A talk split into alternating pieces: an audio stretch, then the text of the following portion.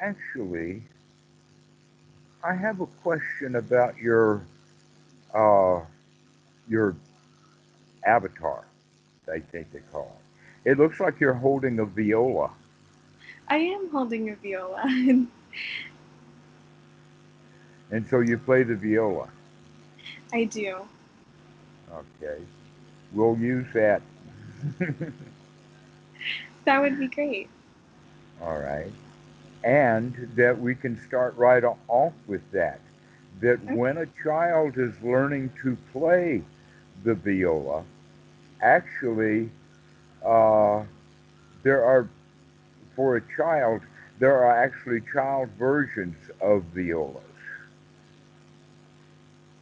And uh, uh, for the child to learn, one of the qualities is, is that uh, the viola, in fact, all of the four main stringed instruments, as well as even guitars with steel strings, are really rough on the fingers of the left hand. Do you remember? Mm-hmm. but now that you've been playing the viola a while, your fingers are not so so, so sore when you play. Mm-hmm. All right.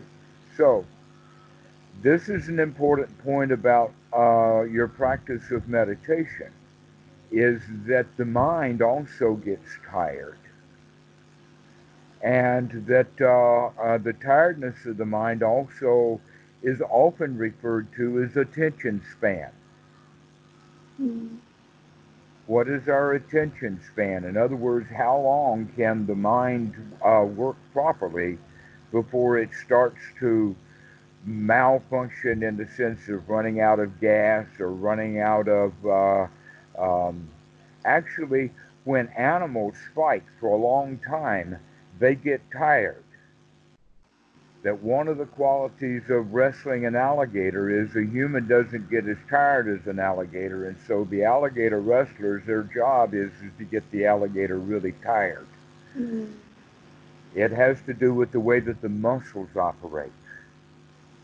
All right, so tiredness actually means um, basically that the trash is building up. The immediate collection of, like for instance, when the muscles are working, that there are properties that when during the burning off of the process and uh, uh, the using of the fuel and the oxygen, there's quite a lot of trash that's picked up that needs to be taken by the um, by the blood out, but for a while it stays in the muscles. This is also true of the mind. While the mind is burning energy, naturally you're going to understand that there's going to be some heavy carbon related uh, molecules that will collect up in the brain that need to be um, uh, collected by in the capillaries and drained drained off once we start exercising the mind, one of the qualities that happen is is that that those areas of the mind, the capillaries, begin to grow bigger. That's one of the reasons why when you're playing the viola over um, in the beginning, when you're beginning to practice, or if you haven't been doing it for months, then when you first start to play, within 10 minutes, your hands are tired but if you've been playing every day, now your hands don't get tired in 10 minutes. You can go all the way through a symphony. Right. That's because of changes that can happen actually quite quickly once we're, we've established that. So this is what we're actually establishing in the mind. That's one of the reasons why I recommend beginning students to practice more often every day, but not practice so long. Mm-hmm because the time that you're practicing in your sitting practice, after a certain time, the mind has gotten tired. You're not getting any benefit out of the sitting. Mm. That if anything, you're now developing the habit of sitting while tired. Yes, that's true. and so um, thank you for mentioning that because this is actually kind of an important point for students to understand that, uh, and yet the greed of the human mind, especially the Western human mind, they automatically think the longer I sit, the better. And then let me struggle through a little bit. I can do this. But when the mind gets tired, they're not really making any progress. And in the mind's dull states, that's when visions, hallucinations, all kinds of uh, objects can come up that See. then we become confused about. Yeah. All right, and sometimes those that confusion will lead us to believe that we've had a certain experience or something's happened that in fact hasn't happened at all. We've we've made that up or we've dreamed it. Yeah, definitely. Uh, some things are, would like that a, a sort of an interesting one, but it's kind of far and away from us. Is some people will have uh, an experience where they think that they're uh, sitting in the lap of God, or that they they get into a really nice state, but they don't know how they got there. They don't know how to describe it, and they probably got into that state when the mind was dull, and so they're not really sharp and focused about what's going on. And so they make up these stories about the experience. I felt this way, therefore this other thing must have happened, and then they start dreaming or thinking about that. Buddhist people are more likely to do that with past life experiences. Hindus will do it with that. Uh, but images or visions of heaven or um, hallucinations, these are the kinds of things that happen when we're the most tired. That basically what we're practicing here is waking up and having a bright and shiny mind rather than, than a dull mind that's uh, what we would call deep in meditation. And so we have to um, uh, sort of change our focus or our, our intention. That a lot of students think that what, what the process of meditation is, is to go deep. And there's also um, a system that that is called noting that is associated with the Mahasi system. Are you familiar with that in, in any way? Yes, I tried that for a little bit. Um, right. I, I do it sometimes. Um, I Well, watched a video where you told a student to note softly, so I tried doing that and I think I got better results. all right. Well, let's talk about that for just a bit. What we're doing, anapanasati, can be called noting Hmm. because the noting that we're doing is waking up and, and inspecting and investigating the mind. Okay, we're paying attention to it. And when you use the word noting that way, then um, it's quite effective. But many people use the word noting and, in fact, are taught this way by other Westerners who really don't understand what's going on. And they will even go so far as to use the word labeling. Hmm. Yeah. Okay. We're working at a more um, subtle level than that. So let me draw this analogy for you. The analogy is using with the word witness because a witness has two jobs. There's two different kinds of witnesses. And a person can be one kind of witness and then later be the other kind of witness. Okay, the first kind of witness is the one who saw. You saw what was going on. He was there at the scene of the accident or the crime, or he saw what was going on. And then later, that witness is going to be on the witness stand, and he's going to tell a story about what he saw. And that's a different kind of witness. The first kind of witness is the one who sees it, and then the second kind of witness is the, the one who tells the story about what he saw. Okay?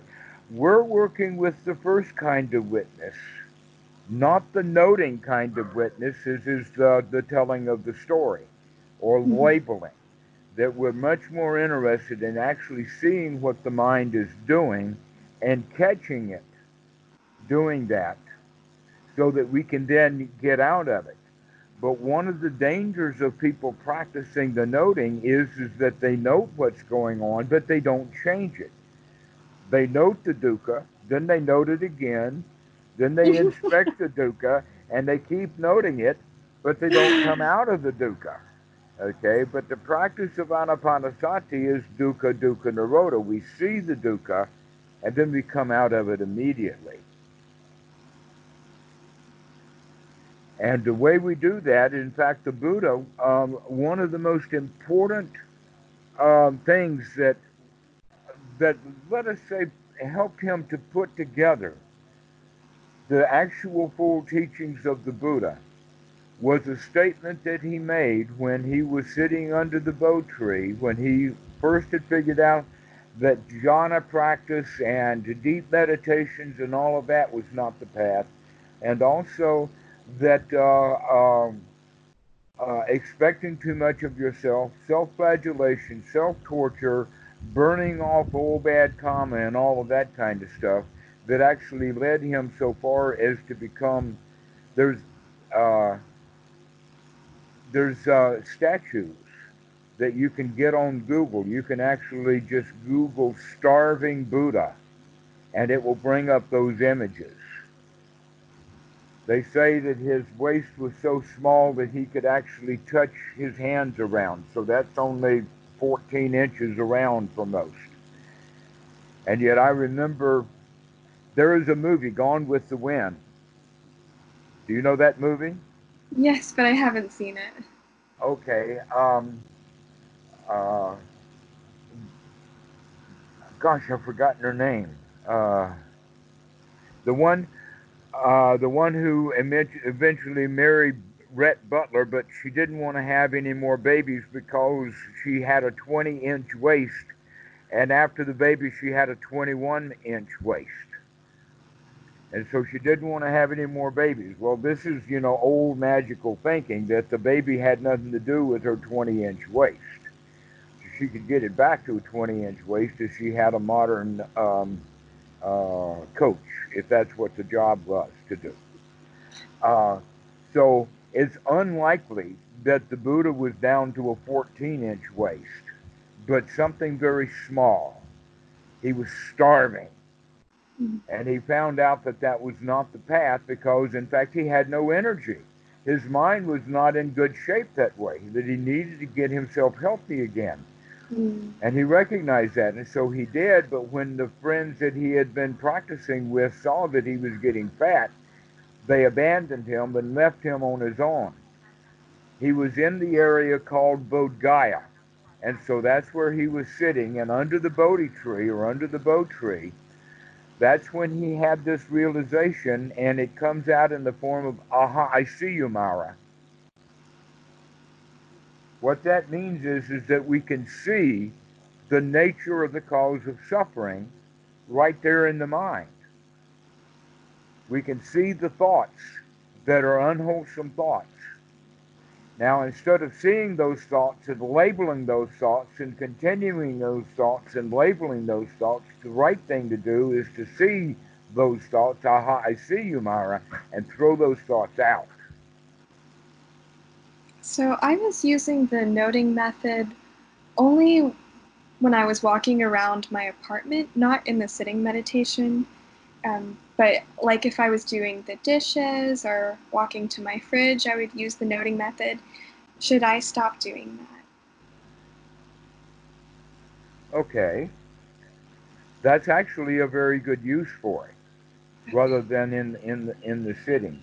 Um, We'll talk about that a little bit more. That's a good point, though, uh, that we can use, um, let us say, we can call that a tool for waking up. But another one would that we could use for waking up would actually be continuing to watch the breath, to know when we're taking an in breath and to know when we're taking an out breath. Mm-hmm that that's the basic practice and that that's something that should be cultivated so that we could be mindful of that breathing that's something that's very interesting and important about uh, the anapanasati sutta. You see the anapanasati sutta is based in four sections. It's called uh, the sections that are the satipatthana. Now, the Satipatthana um, are the four foundations of mindfulness, and these foundations are the very foundations of our life, which means our body, our feelings, our mind, and the thoughts of the mind.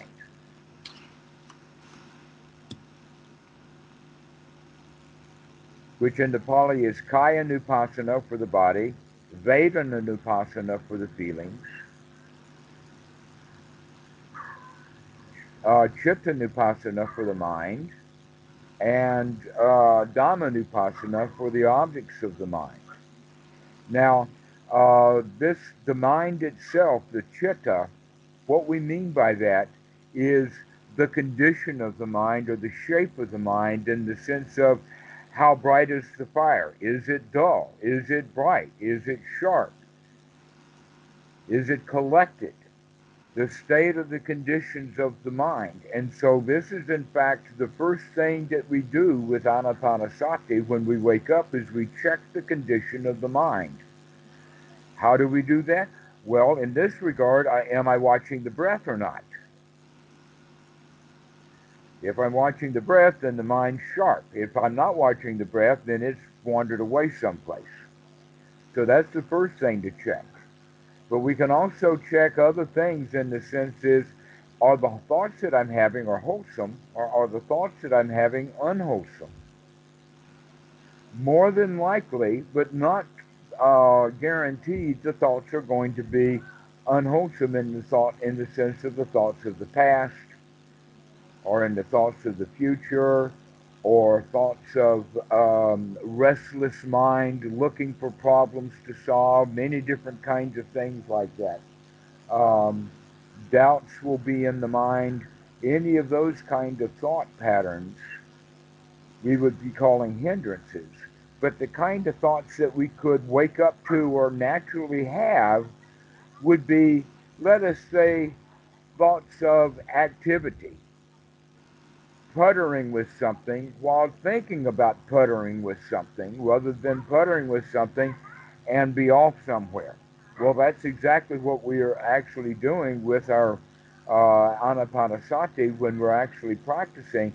We're actually puttering with the body, we're puttering with the breath, we're puttering with the feelings, we're just operating with it. Or, or when I use the word puttering, it's almost like a potter in his clay that the results of the, uh, uh, the maneuvers of the hand will form a pot or something out of the clay. And so this is how we begin to recognize it. Instead of just leaving the clay in a lump or a mold, we're actually going to start puttering with it.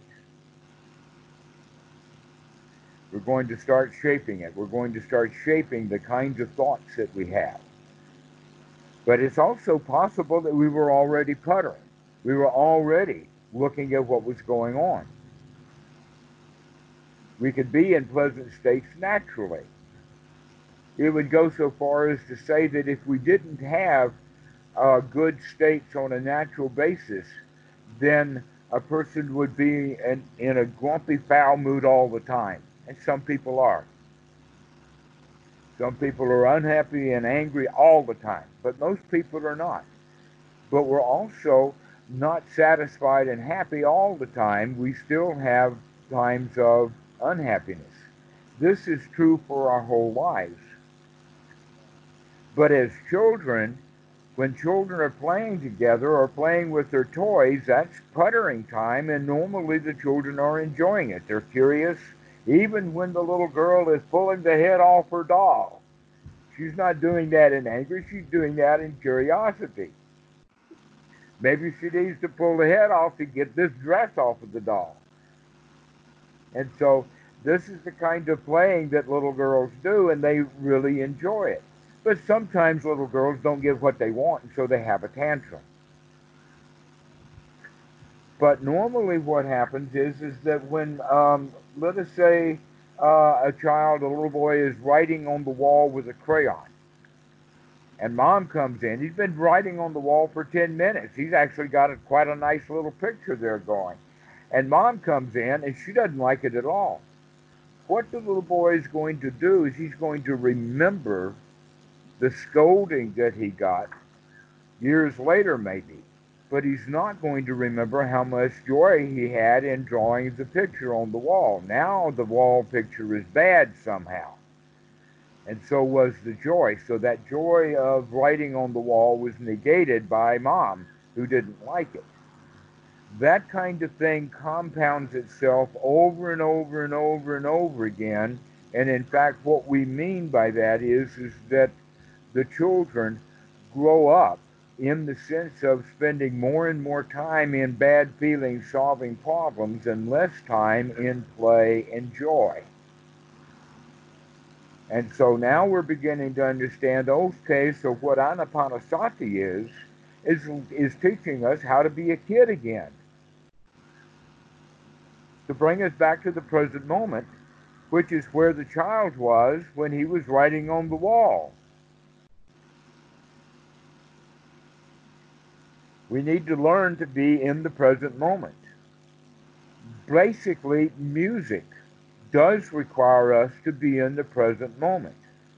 Not all the time. That in fact the, the body can learn the music.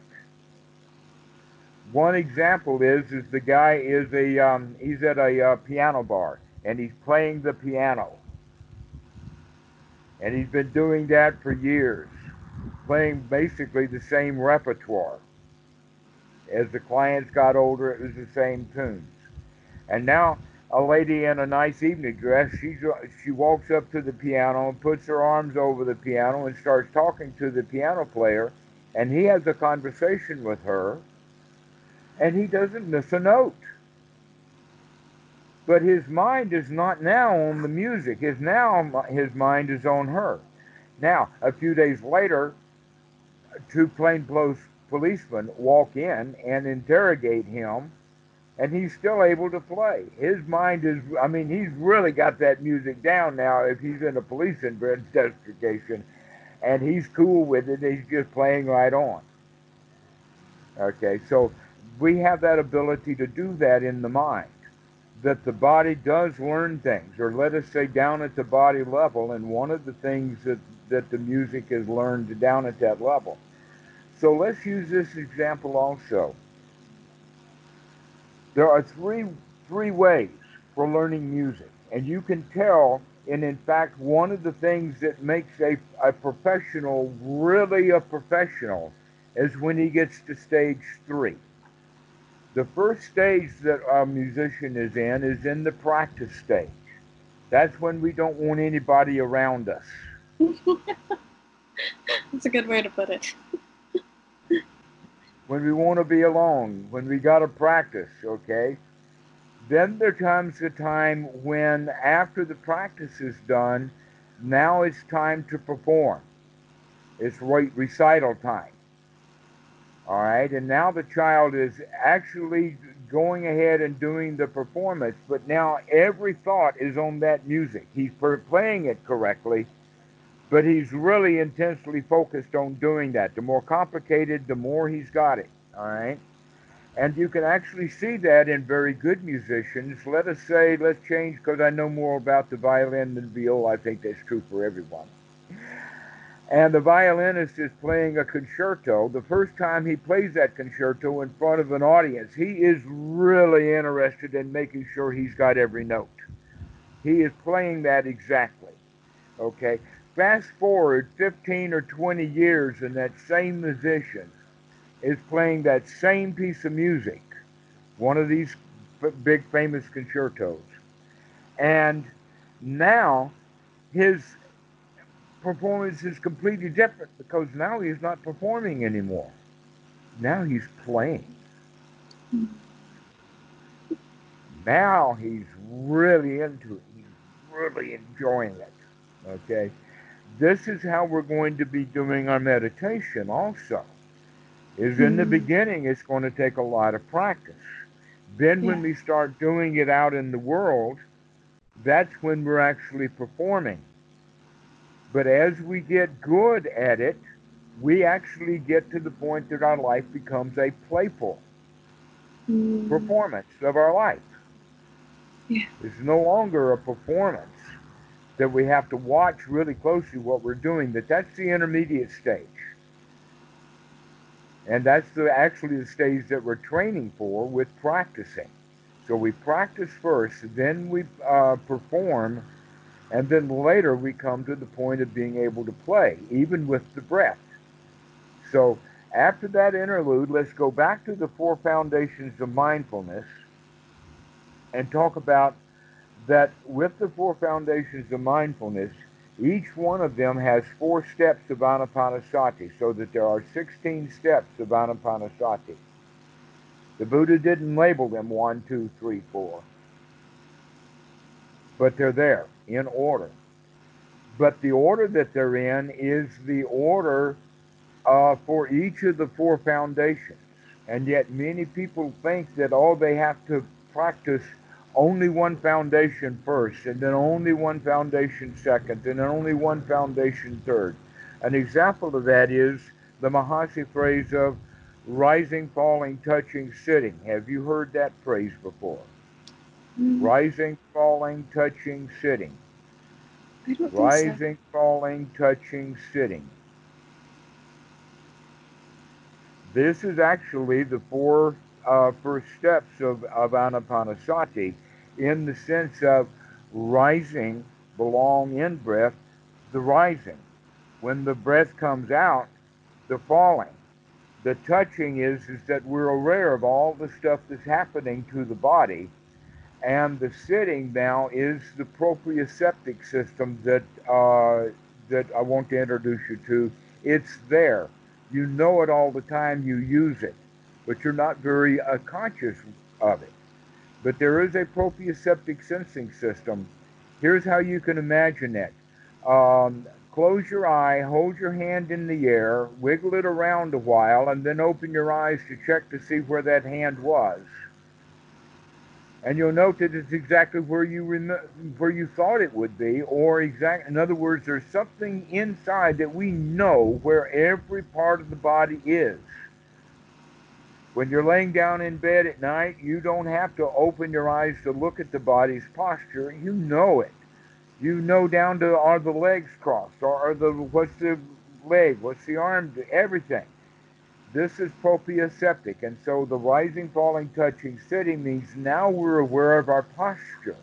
We're aware of that we're sitting, or we're aware of whatever posture that we're in. This is all bodily components. But that does not mean that we're going to only practice body. It's not possible for a student to take only the body in the meditation hall, the other three can take a nap. And then next week, only the feelings come into the meditation hall, and the other three can take a nap. Mm-hmm. So we have to practice it together. That's another way of saying it. Okay, so imagine that you were going to go to a company, uh, a school that was going to teach you how to drive a car. And the first lesson they teach you about how to do the steering wheel. The second lesson they teach you how to operate the gears and the clutch. The third day they teach you how to do the driving. And now off you go. And they didn't teach you on the fourth day about the brakes. What kind of school is that? Okay, so this is exactly the way that many people think that we should practice meditation. One thing at a time. We can't do one thing at a time. We got to do the whole show. That's part of why it's called practice. It's like we got to learn to juggle four balls all at once. okay, so the mind and the mind's objects generally what we're doing when we when sati comes. That's mindfulness to wake up to see what the body, what excuse me, to see what the mind is doing, even if it's just a little bit. A more, um, let us say, advanced student would be when he wakes up and he sees what the mind is doing. He continues to inspect the mind to see is it tired, does it have, uh, is it sharp, is it exalted even is this top quality or not? Or is it dull? And so, also with this way, the, the easy way to do it is, am I watching the breath or not? And so we come back and we watch the breath. So automatically we're tying two of these four of the Satipatthana are together. The next thing that we're doing is also uh, checking out the content of the mind. What is the mind thinking about? This is normally what is known as the noting, is what is the mind doing? The answer is that it's either in hindrance or not in hindrance. If it's in hindrance, aha, I see you hindrance, and then we come out of it. What is wholesome and what is unwholesome thought?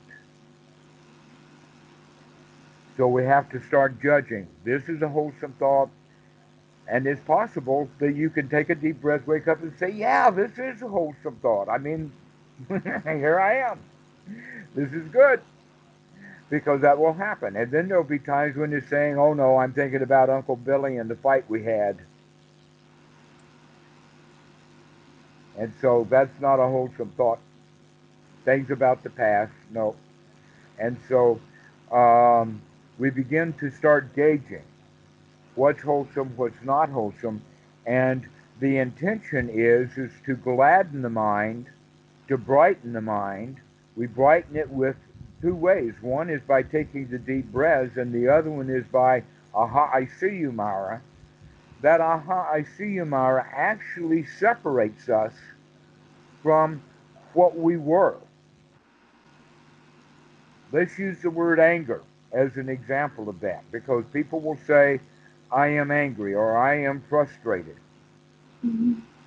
Now we can say, huh, I see you frustration.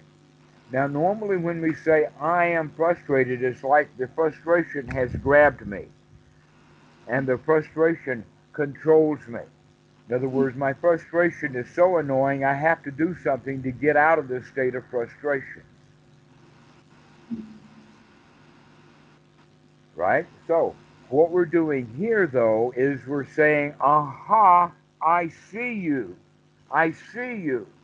This is what's happening. Aha, I see you. Now, by doing that, that whole quality has the quality of disassociating ourselves from the frustration or even just the thought.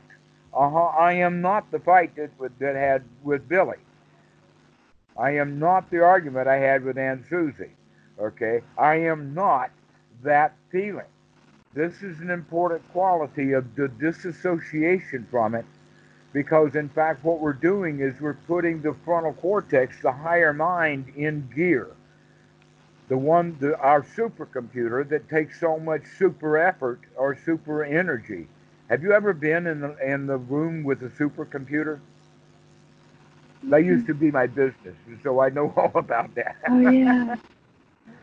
One of the big things about supercomputers is, is that they, ha- they take up a lot of power. They take up a lot of electricity. Right?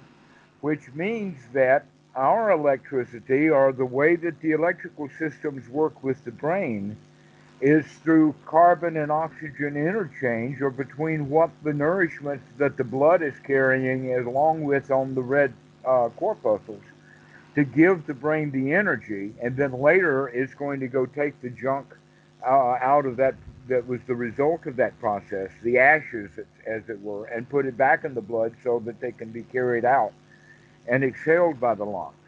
This process is important for us to recognize. This is really, really important to keep the mind functioning, to take those deep breaths, and that helps brighten the mind.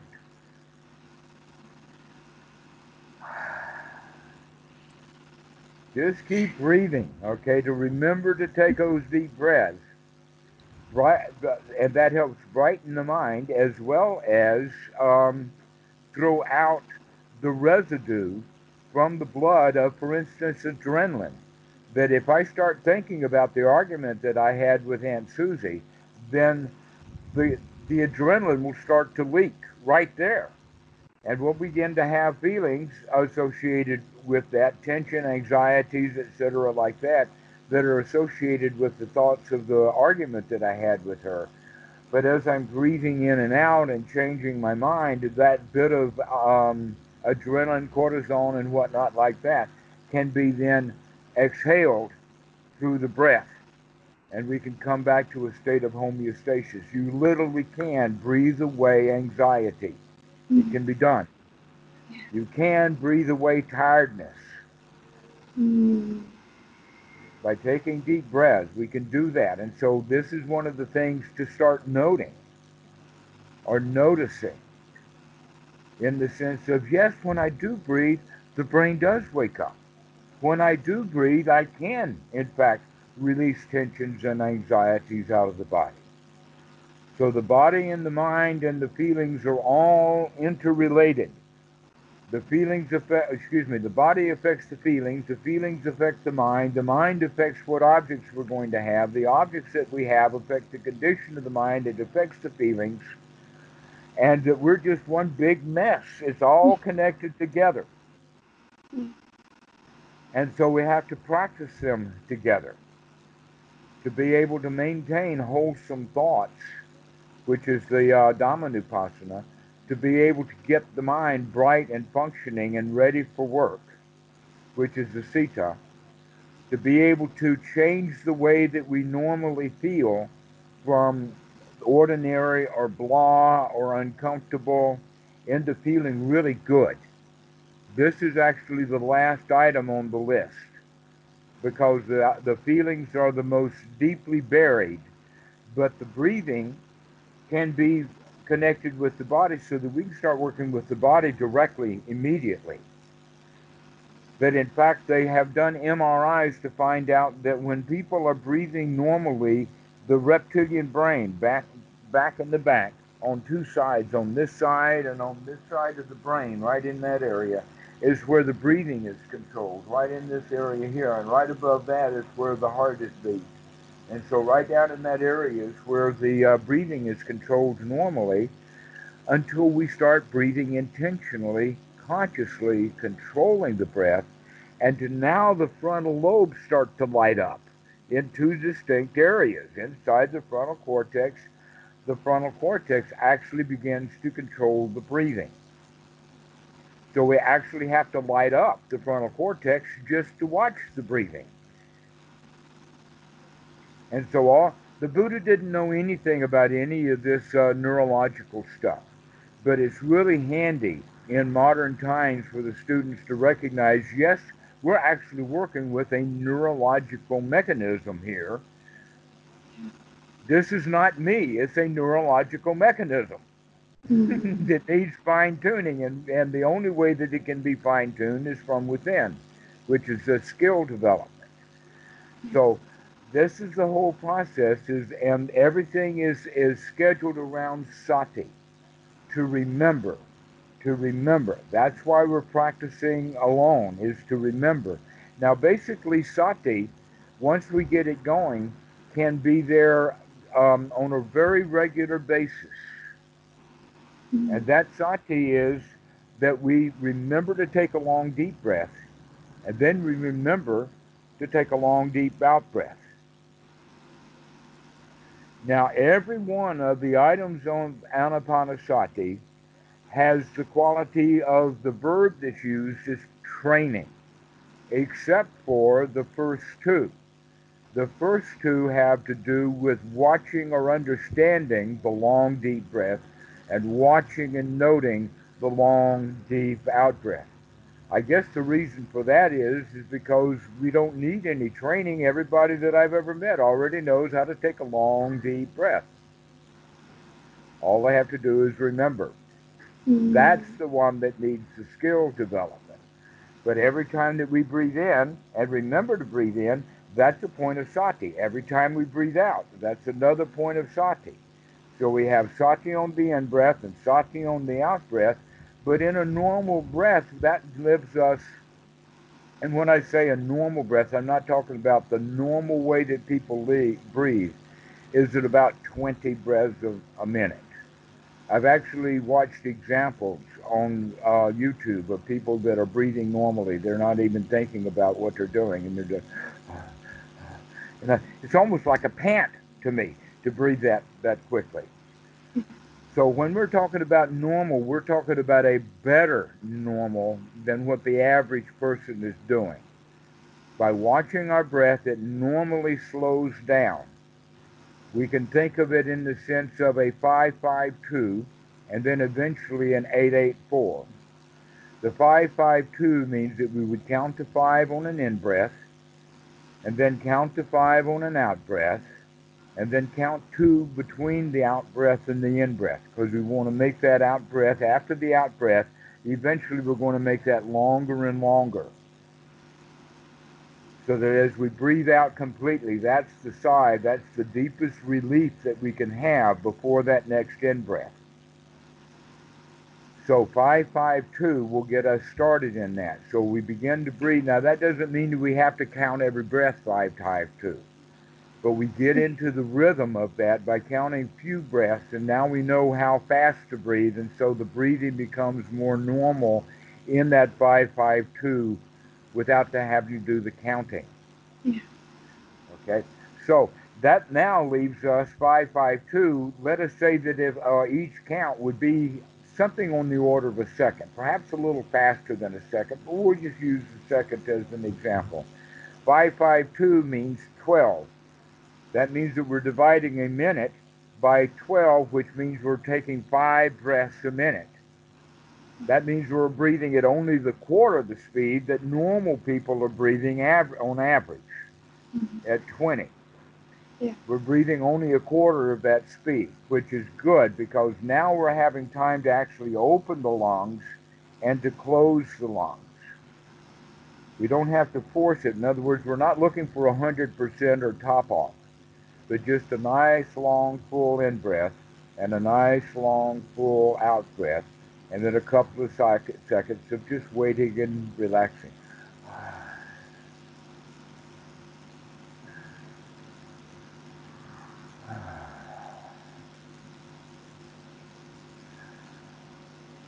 like that.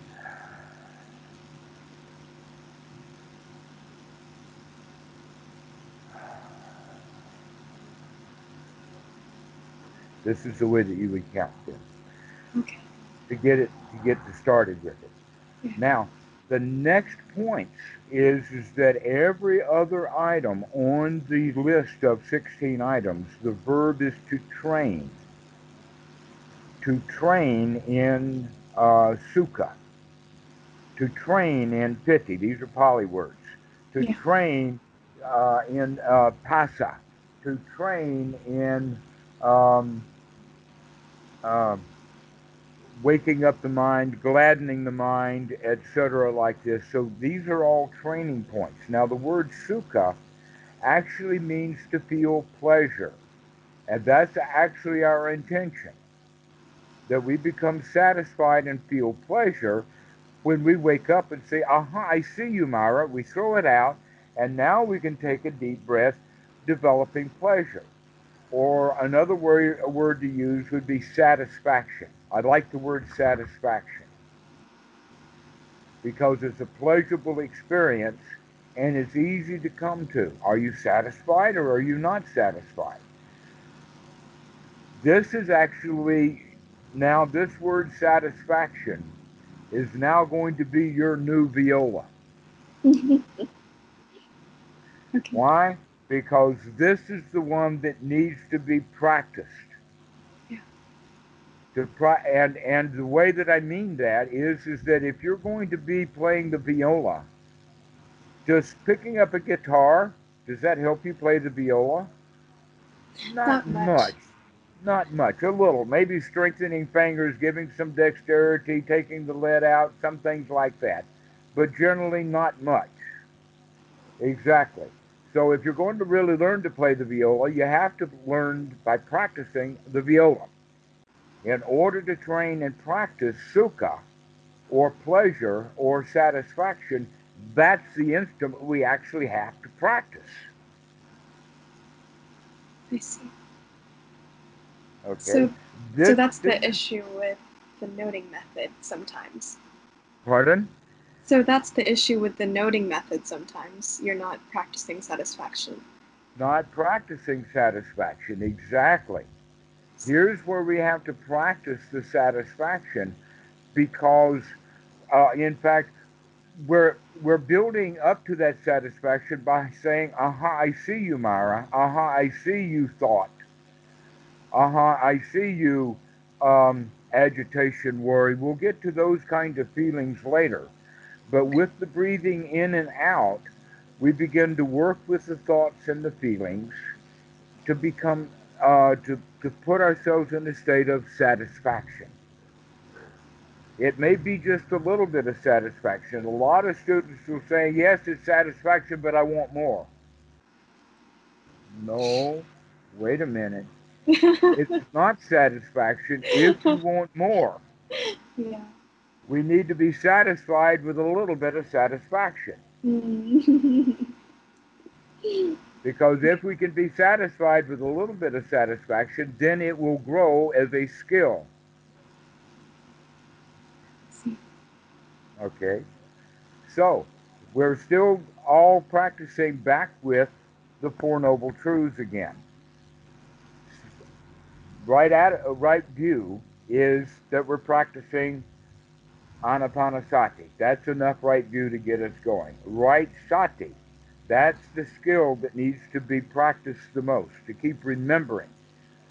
To remember on the in breath, to remember on the out breath, to keep watching what we're doing and remember to watch, to remember to investigate. Now comes the right effort. The right effort of taking a deep breath and of catching the mind and throwing the, the unwholesome thought out.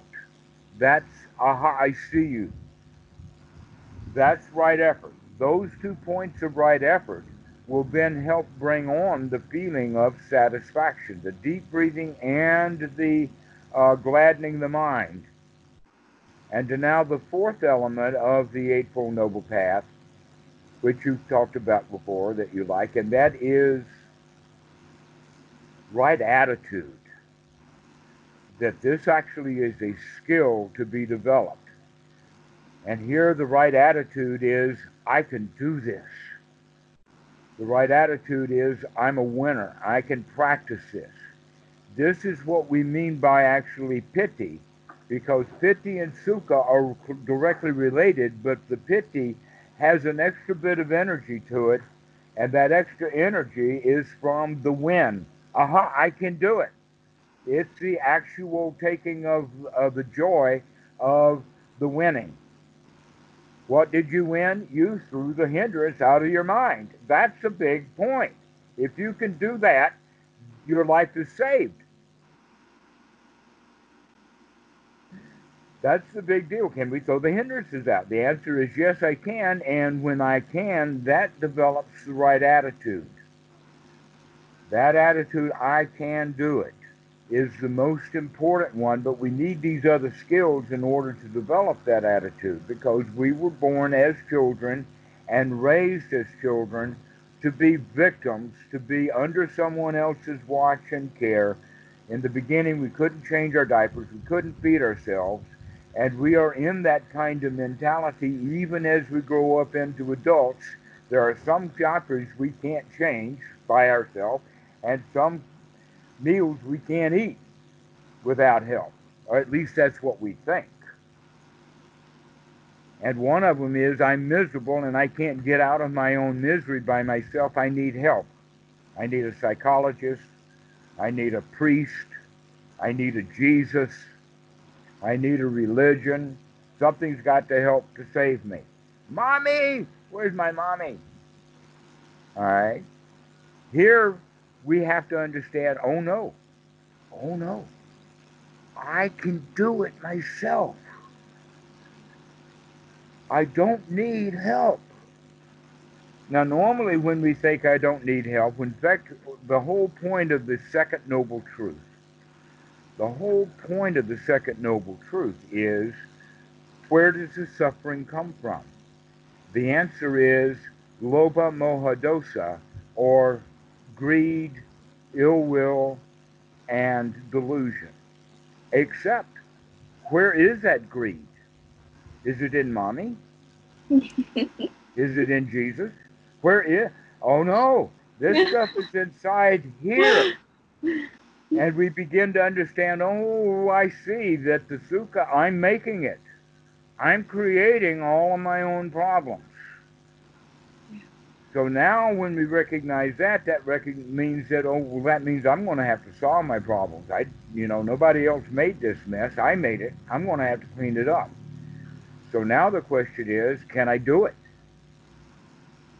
Am I up to the task? I have a question about piti. So when I notice that I've wandered and I kind of celebrate by saying, aha, I see you, and then I can do this as I breathe in deeply, I will get those tingly sensations. And then it seems like my object has switched from the breath to the tingly sensations at times. Um, should What I ignore? sensations?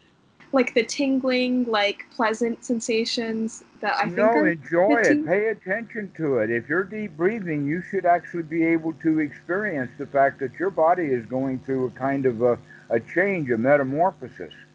Okay. That yes, you should be able. Actually, you can even go so far as to say that the breathing can help you feel lightheaded.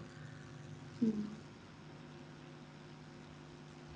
That it's okay to do that. It's okay to feel tingly alive. That that tingly alive actually is very good feeling. Enjoy it. Notice it. Okay. Well, sometimes I'll try to generate more, and then sometimes I can, and sometimes I can't. So, what's that about? don't worry about whether you can do it or not. Just the deep breathing, because sometimes uh, you're not going to have uh, that particular kind of um, not going too far in the direction of um, uh, um what do they call hyperventilation. That we're not doing that. We're just merely completely oxygenating the body hmm and that sometimes it makes the body feel tingly alert. Mhm. Generally, it's the first time or the second time. After a while, it takes some, some work to bring on that tingling feeling Mm. because we're already breathing pretty well. Mhm. Okay, so don't worry too much about that uh, in the sense of controlling it, but notice it when it does come up. That the, our job right now is to control the breath to make sure that we're getting enough oxygen. Okay. Okay. So, with that, we're actually now looking at all four aspects of the Satipatthana in the sense that we're watching the breath, we're brightening and gladdening the mind. We're also beginning now to pay attention to how we feel because we're intentionally going to start feeling good. We're going to actually feel satisfied. That's the good feeling that we're having.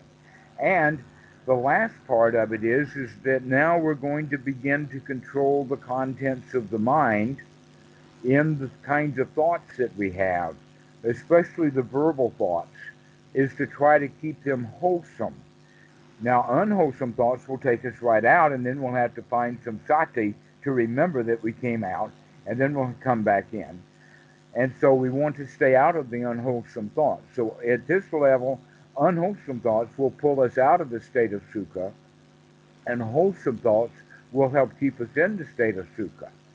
So you begin to think about the kind of thoughts that you will have that will keep you in the state of sukha.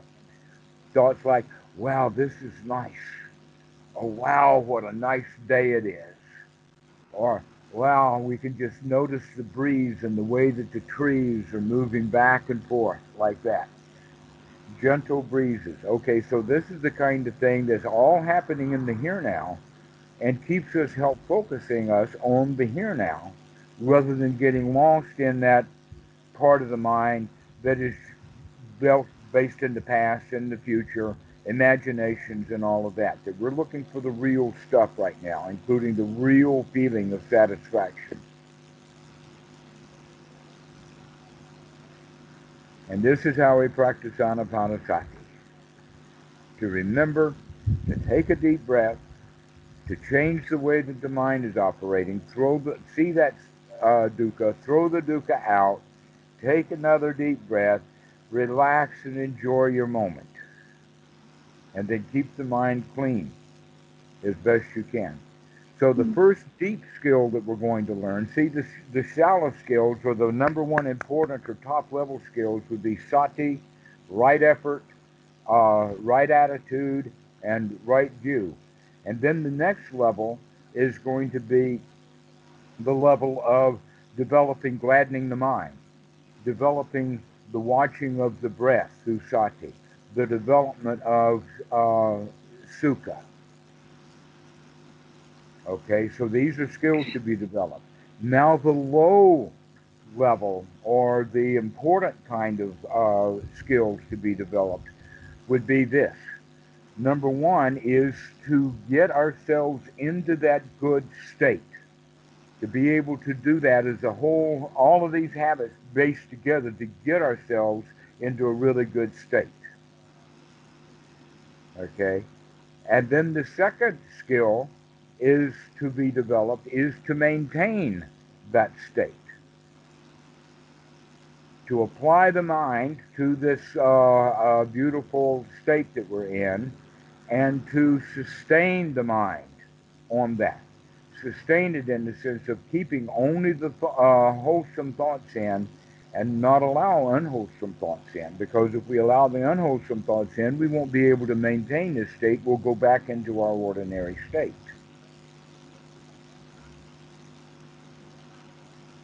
And so this is the uh, the deeper level uh, skills to be developed.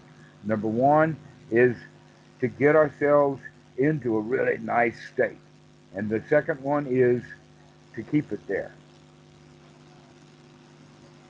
This really nice state that I'm referring to, by the way, is first jhana, and though I haven't told you about it, I've already uh, um, pointed at and touched on all of the factors of the first jhana. So let's refer them, review uh, from the base of the first jhana. Number one is clearing out the hindrances, getting the mind out of the past and out of the future. That's the number one point, is to come and be here now. The second jhana factor then is the, uh, the pleasure or the satisfaction of having cleaned the mind out. That's that's the one that's going to require both sati and right effort to get that sukha going. All right. The next one is the the winner's attitude, the piti. This is also a jhana factor. I feel really good. I can do this. I feel really satisfied. I feel secure and satisfied and comfortable I'm a winner. I can do this. Okay? Those are the first three factors freedom from hindrance, sukha, and piti. The next one is the one that we were talking about is, is applying the mind to the wholesome and keeping it applied to the wholesome. To apply the mind and sustain the mind. These are actually the five jhana factors. So when we're doing that, we've got the first jhana. And the mind, the mind is bright it's sharp. It's focused. And what is it focused on? To make sure that we can stay in this state of pleasure. And so that's the uh, uh, the whole thing in a nutshell. There's a lot of deeper stuff to look at. We can go into deeper aspects of the Eightfold Noble Path and certainly deeper aspects into the Second Noble Truth. And there's even a few things that can be said about the third noble truth because when you're practicing this, you are actually now in the third noble truth. And that's one of the things that you can tell yourself to enjoy the fact that right now you're not suffering. Mm-hmm. Right now I'm free. I am free from all of my own mental trouble. Yeah. Okay. So there's there's more to talk about and more to do, some more underlying deeper uh, things. Plus, there's also the review. We need to talk about this over and over and over again. Yeah. And so, keep calling me, and we'll keep okay. talking about it. Okay. But that you've got the basics now. Okay.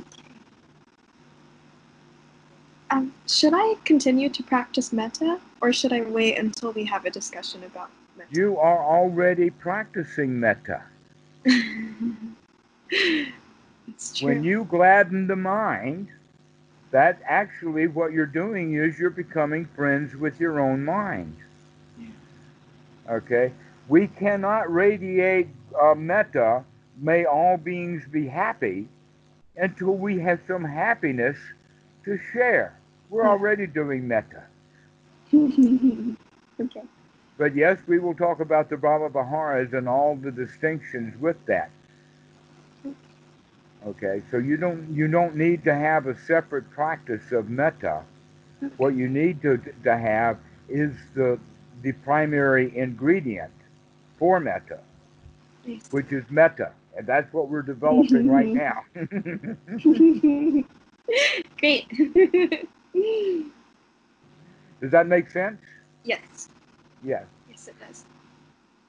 Because otherwise, metta becomes just a, an, sometimes even an empty ritual. May all beings be Mm. happy. May all beings be free from suffering. May Donald Trump grow a so big that it makes him smart.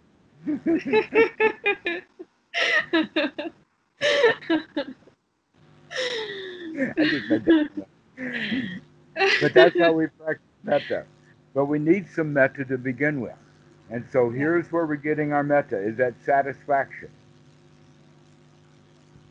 We're not going to get the metta from out there. We've already Yeah. determined that with the second noble truth. Mhm. We're going to do it on the inside. And so let's start on the inside. Let's get that metta, then we can share it. Yes.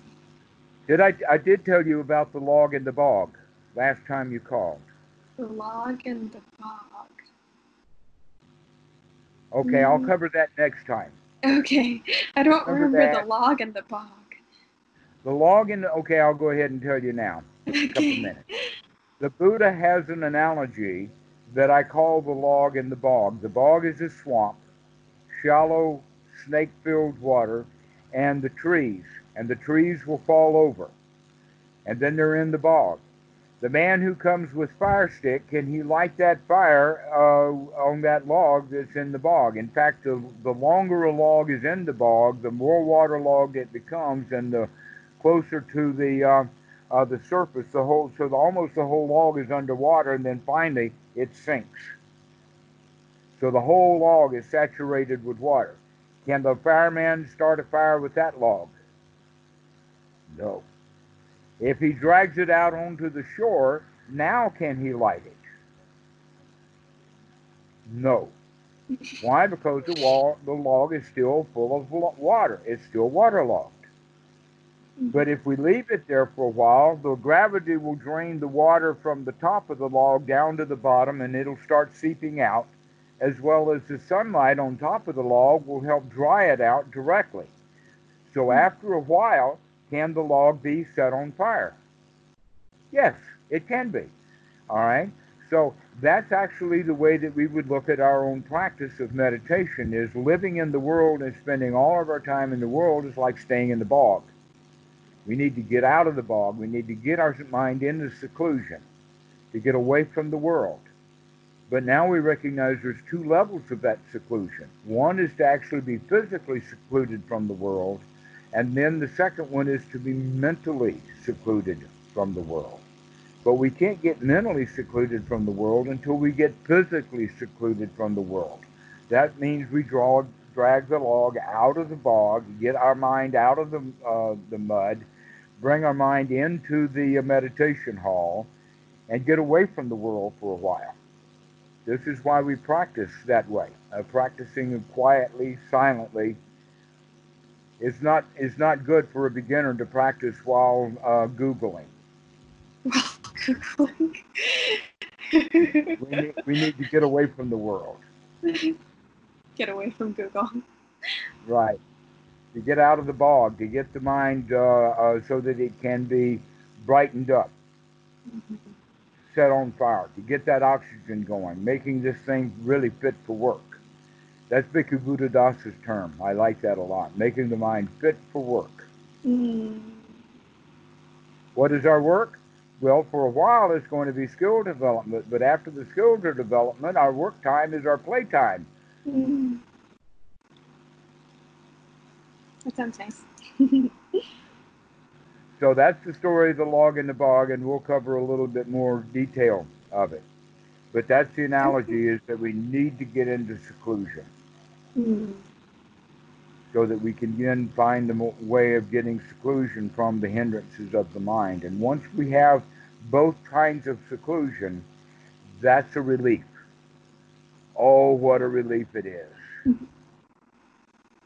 And so that's the way that we have to think about it is to, to recognize, oh, it does feel so much better to be free from all of the past and all of the future and all the doubts and worries and tired mind and all of that. Just to be bright and clean and feeling good. Yeah. All right, so you go practice and we'll talk in a few days, okay? Okay. Thank you. Okay, bye bye.